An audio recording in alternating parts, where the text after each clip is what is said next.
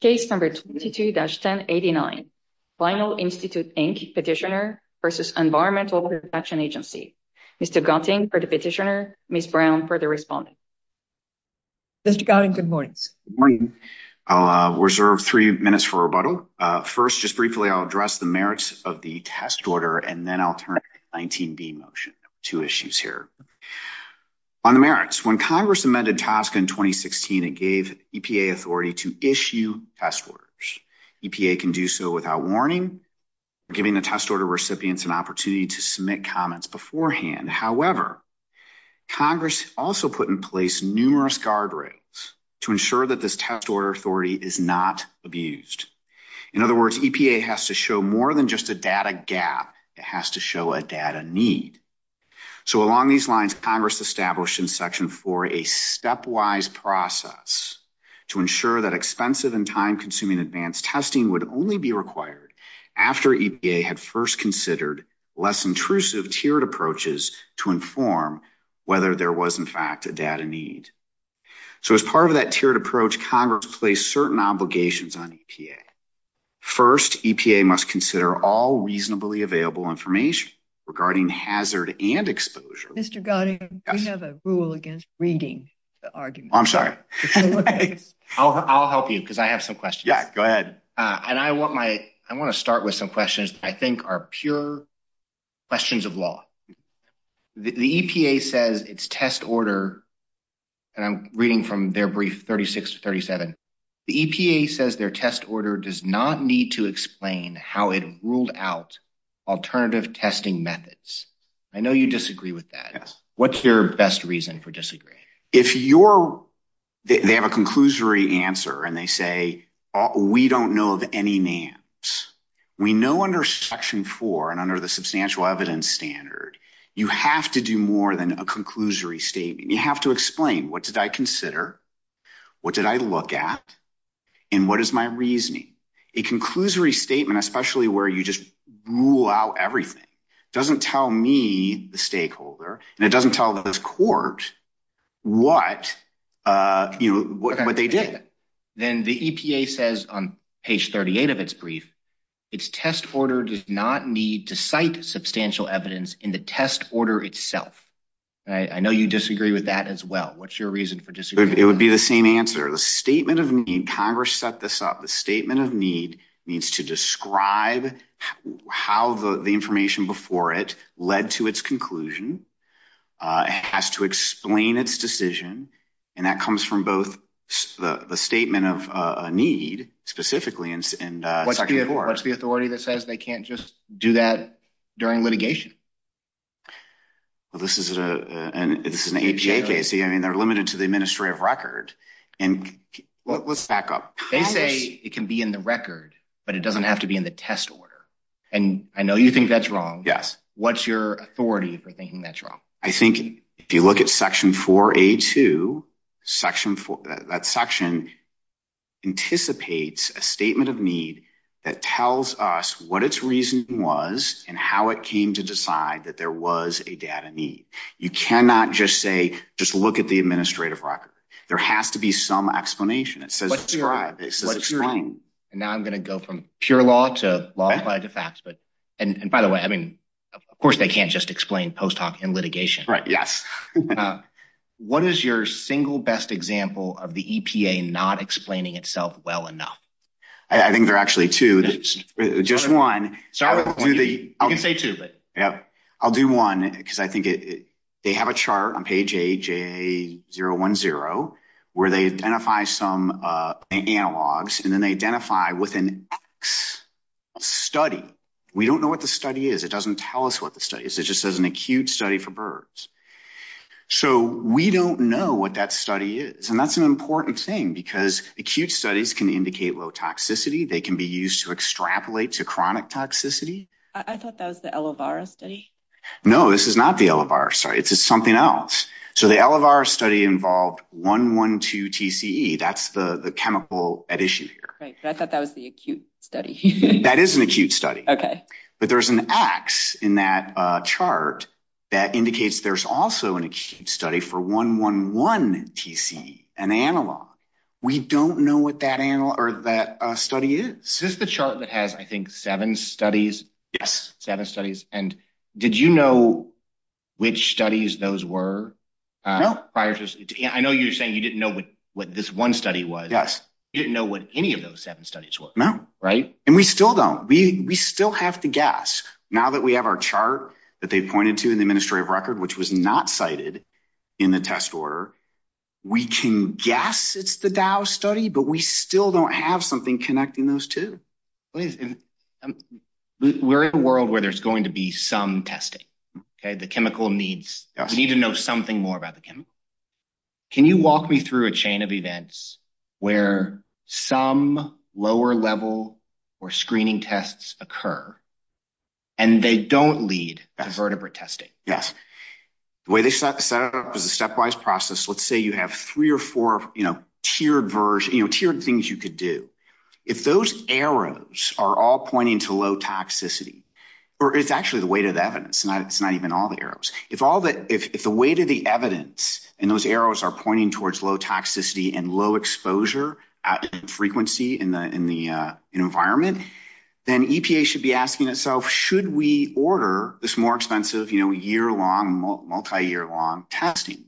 And so that can be done through acute studies and extrapolating to chronic. It can be done through doing in vitro uh, testing. It can be looking at analogs.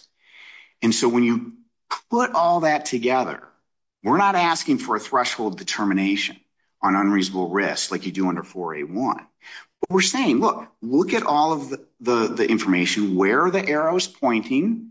And if they all kind of seem to be pointing towards low toxicity and exposure, then maybe we shouldn't be doing a year-long test at 200 grand. I think I understand that now. Um, has the testing started, the quail testing? We have. We're still in the preliminary. We haven't started feeding the quail. What's the risk that this is going to become moot before we decide the case? I don't. So the testing, as of right now, we think will be done in late summer, early fall with the final report later than that. So if we're going to rule for you, we better do it before summer. Yes. When do the quail die? I've asked that question. It's not quite clear, but it would be at the end because you have to have them live. It's a chronic. They have to eat over time and then actually lay eggs. So you start poisoning them before that. I wouldn't put it that way, Your Honor, but yes, but not so. I mean, they have to survive. They have to live. I mean, it's a chronic study.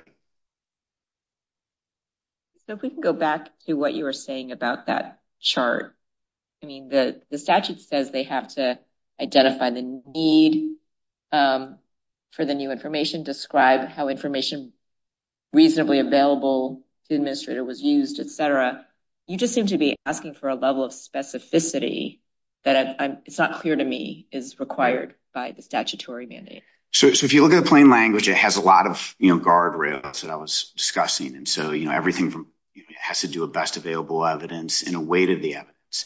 I think to address your issue, though, EPA, this is a very discreet issue. It's, you know, what's the impact on birds? And I think EPA is certainly qualified to quickly narrow the NAMs, the new approach technologies and the studies that would be relevant, you know, down to two, three, four that they have to discuss. So we're not saying, I think, as uh, EPA argued, you know, you have to look at this huge mass of evidence. It's a very discreet question. And again, because EPA can narrow it down pretty quickly, but then it does have to tell us whether it's the NAMs, whether it's the studies, what did they think? What was their reasoning? And I'm not seeing that in the test order or even in the administrative record. Didn't they say at JA9, they explain the table. They say, as shown in the table below, terrestrial environmental hazard data were identified, et cetera. There seems to be some discussion in addition. Some but I guess what I'm more interested in is, like, what's the legal principle you're trying to apply here? Because, like, the legal mandate is pretty broad, and you're saying, well, it needs to be more specific. So how do I know what's specific enough in your view? I think that the test order is so conclusory, if you use that as a jumping off point. Um, I do think there has to be enough that we can sit down and understand. You know, so for example, with an acute study, they could say in a paragraph, here are our criticisms of this study. This is why we're not going to listen to it. We're not asking for a book or anything. Sounds really specific. But I think that's what Congress said. If you look at the plain language of the statute, they place some significant burdens on EPA to do this. And I think it's because they didn't want EPA just issuing test orders. Because they also have an option to do a consent agreement. No, I understand that. I just don't quite understand what legal standard you're asking us to apply. I mean, it's just a substantial evidence. Oh, oh, yeah, it's a substantial evidence. I don't see why this isn't substantial evidence. So you want just much more explanation and specificity. But I don't know why I need that just to find substantial evidence. I mean, if you look at the few cases where this court has implemented substantial evidence standard under TSCA, this court has gone into great detail. Looked at the administrative record, looked at the explanations that the uh, agency gave EPA, and then also looked at the record for contrary evidence. I mean, it is not arbitrary and capricious. And so the flip side of that coin is that the agency has to do its job. It has to identify on some level the facts that it considered, what its reasoning is, what judgment calls it made, and how it dealt with the contrary evidence. That is what Congress imposed on EPA. That is the plain language of the statute. See, my time is up. Thank you. All right. We'll give you a couple minutes to reply. Thank you. Brown? Good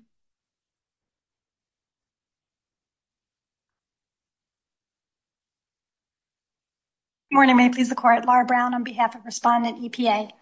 I'd like to begin by addressing the merits of the test order and then turning to the 19B motion. Now, TSCA requires EPA to assess the hazards and the exposures of 112-trichloroethane to birds. And in the test order, EPA explained that it conducted a systematic and comprehensive search on the avian toxicity chemical poses could potentially pose. And it identified one study, the Elovaara study. And that study concluded that the chemical killed and deformed chick embryos when it was injected into their eggs. EPA also explained in the test order that it had identified monitoring data that showed that this chemical is in the environment. It's in the air, water, soil, biota, all of which birds are exposed. How much of the test order was such, was so generic that you could copy and paste it into the other 74 chemicals that you recently ordered testing? The statement of need is specific to the work that was going to be done here, the work, the information that was required and the explanation of why it was required. Procedures that are going to be required, the protocol is specific to these tests. But there is nothing in the statute in Congress. Would it be fair to say the vast majority of the statement of need could be copy and pasted into 74 other chemicals? I disagree. Okay, tell me why. The statement of need has to meet certain certain statutory requirements. However, Congress did not expect or, or, or dictate that EPA create some sort of exhaustive decisional document. The statement of need has four requirements. Identify the need.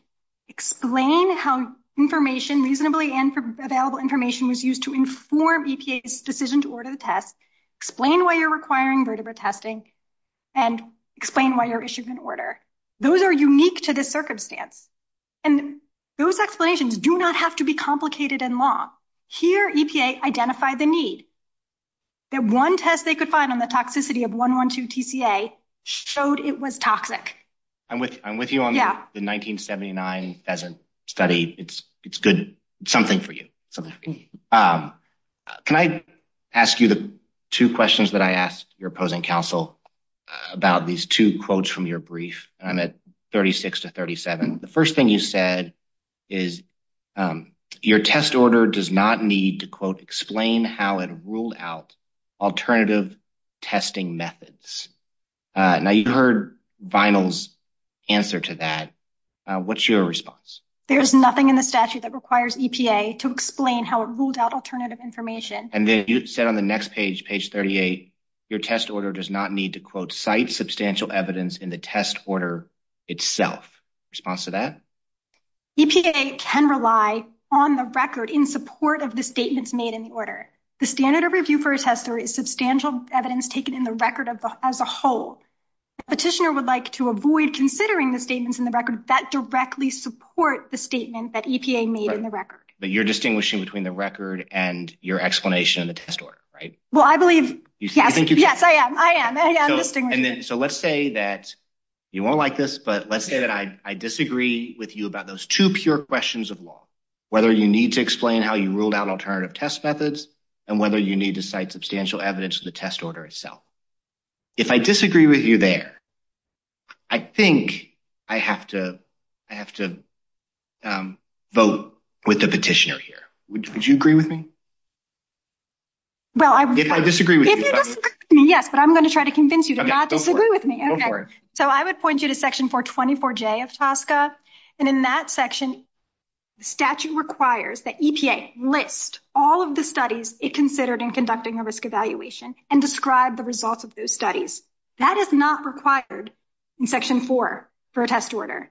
I mean, Congress, when it Congress, the purpose of amending TSCA was to assist EPA to obtain the information it needs to conduct a risk evaluation for which EPA must have 20 ongoing at a time and is subject to strict statutory deadlines. Congress was not going to require, it was clear in the legislative history, that Congress is not creating procedural and uh, burdensome processes, time-consuming processes for EPA to get this information. That was an explicit, one of the explicit intents of Congress in amending TSCA and giving EPA this authority to issue test orders. And so for petitioner and Amici to assert that EPA needs to go and explain every study it identified, explain why every new approach methodology is inappropriate, is well setting EPA up to the issues that it faced before TSCA and obtaining the information it needs to quickly conduct risk evaluations as Congress has required it to do.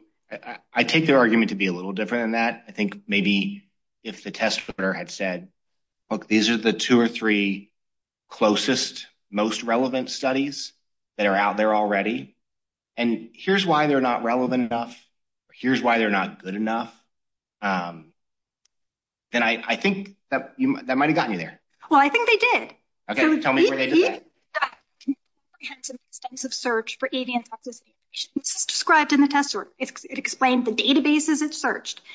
It said, we found one study, the Elovaara study, but it's not good enough. And I think petitioners would agree it's not good enough. And EPA explained why it's not good enough, because it's a acute study. That means it's own the the birds are being subjected to a very high dosage of the chemical It's in their eggs. And the cool I'm with you on the 1979 pheasant study. But It's the only study. And they discussed it, and they said, this is why it's not acceptable. And they said, we searched for other analogs, and they identified them in the test order. Analogs are similar chemicals that they could use. I mean, this does get awfully into the weeds, and um, I think this case probably has more to do with pure questions of law, but I will ask you.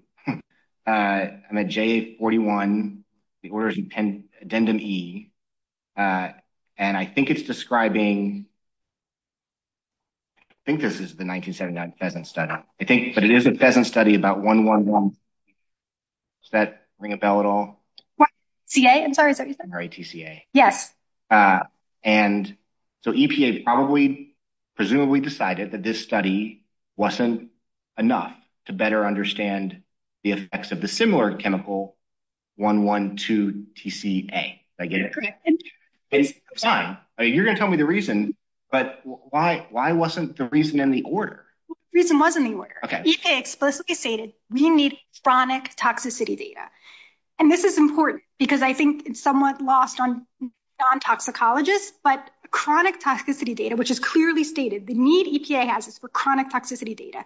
If birds are exposed to this chemical in the environment at little tiny doses for their whole lifespan, is it going to have an adverse effect on their eggs, on their growth, et cetera?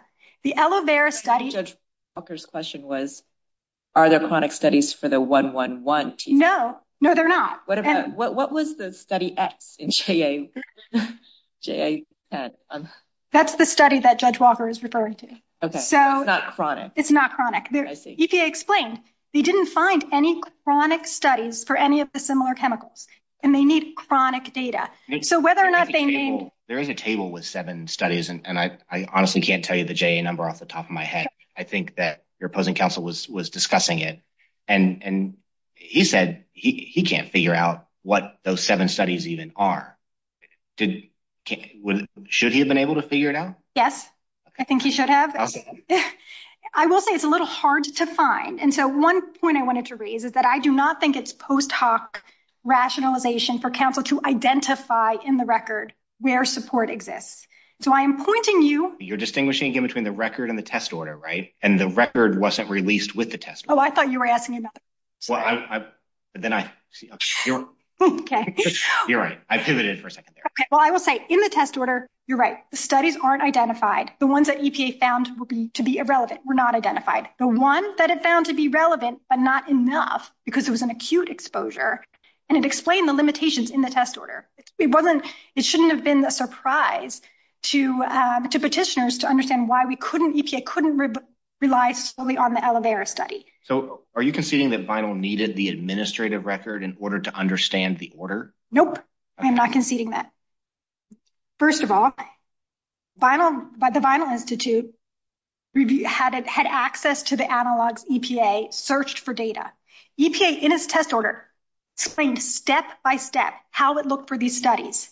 They could have repeated that process. They never named the studies. They did not name the studies. Other than the 1979. That's correct. Because they found out, they determined they were irrelevant. I mean, we're at this point where is EPA's is EPA's burden Yeah, okay. Burden to explain everything they did in a test order? And the purpose of the test order is the reason Congress has given EPA this new authority is to make it simpler, the process simpler for EPA to get the information. I really don't think that that squares with the legislative history, the actual language in the statute, describe how you used available information. It does not say, explain how you ruled out using existing studies and identify those studies. Section 24J, to some extent, does that. It says, EPA, when you're issuing the risk evaluation, which will ultimately potentially regulate this chemical, then EPA has more. It has to show more of its work. But I think on a spectrum between that extreme, listing every book, every article you looked at, and take our word for it, other than the 1979 study, we're not going to give you any specifics. And you have to sue to find out more. I think that's a broad spectrum. And I think probably the standard is in between there. Well, I would say, I don't think they have to sue to find out more. They could have requested the record from EPA. They also had the opportunity to get information to EPA. And I know my time is up. And that goes to the 19B motion. But for these reasons, unless your counsel has further questions, uh, the petition for review should be denied and the 19B motion should be denied. Mr. Gowdy, why don't you take two minutes? Thank you. Just a couple of points to go back to kind of the law here. The way Congress set this up, let me back up. What EPA is saying is that there is a data gap. There is no chronic data. So Congress recognized that that would happen. So what did it do? It said, you don't go straight to advanced testing.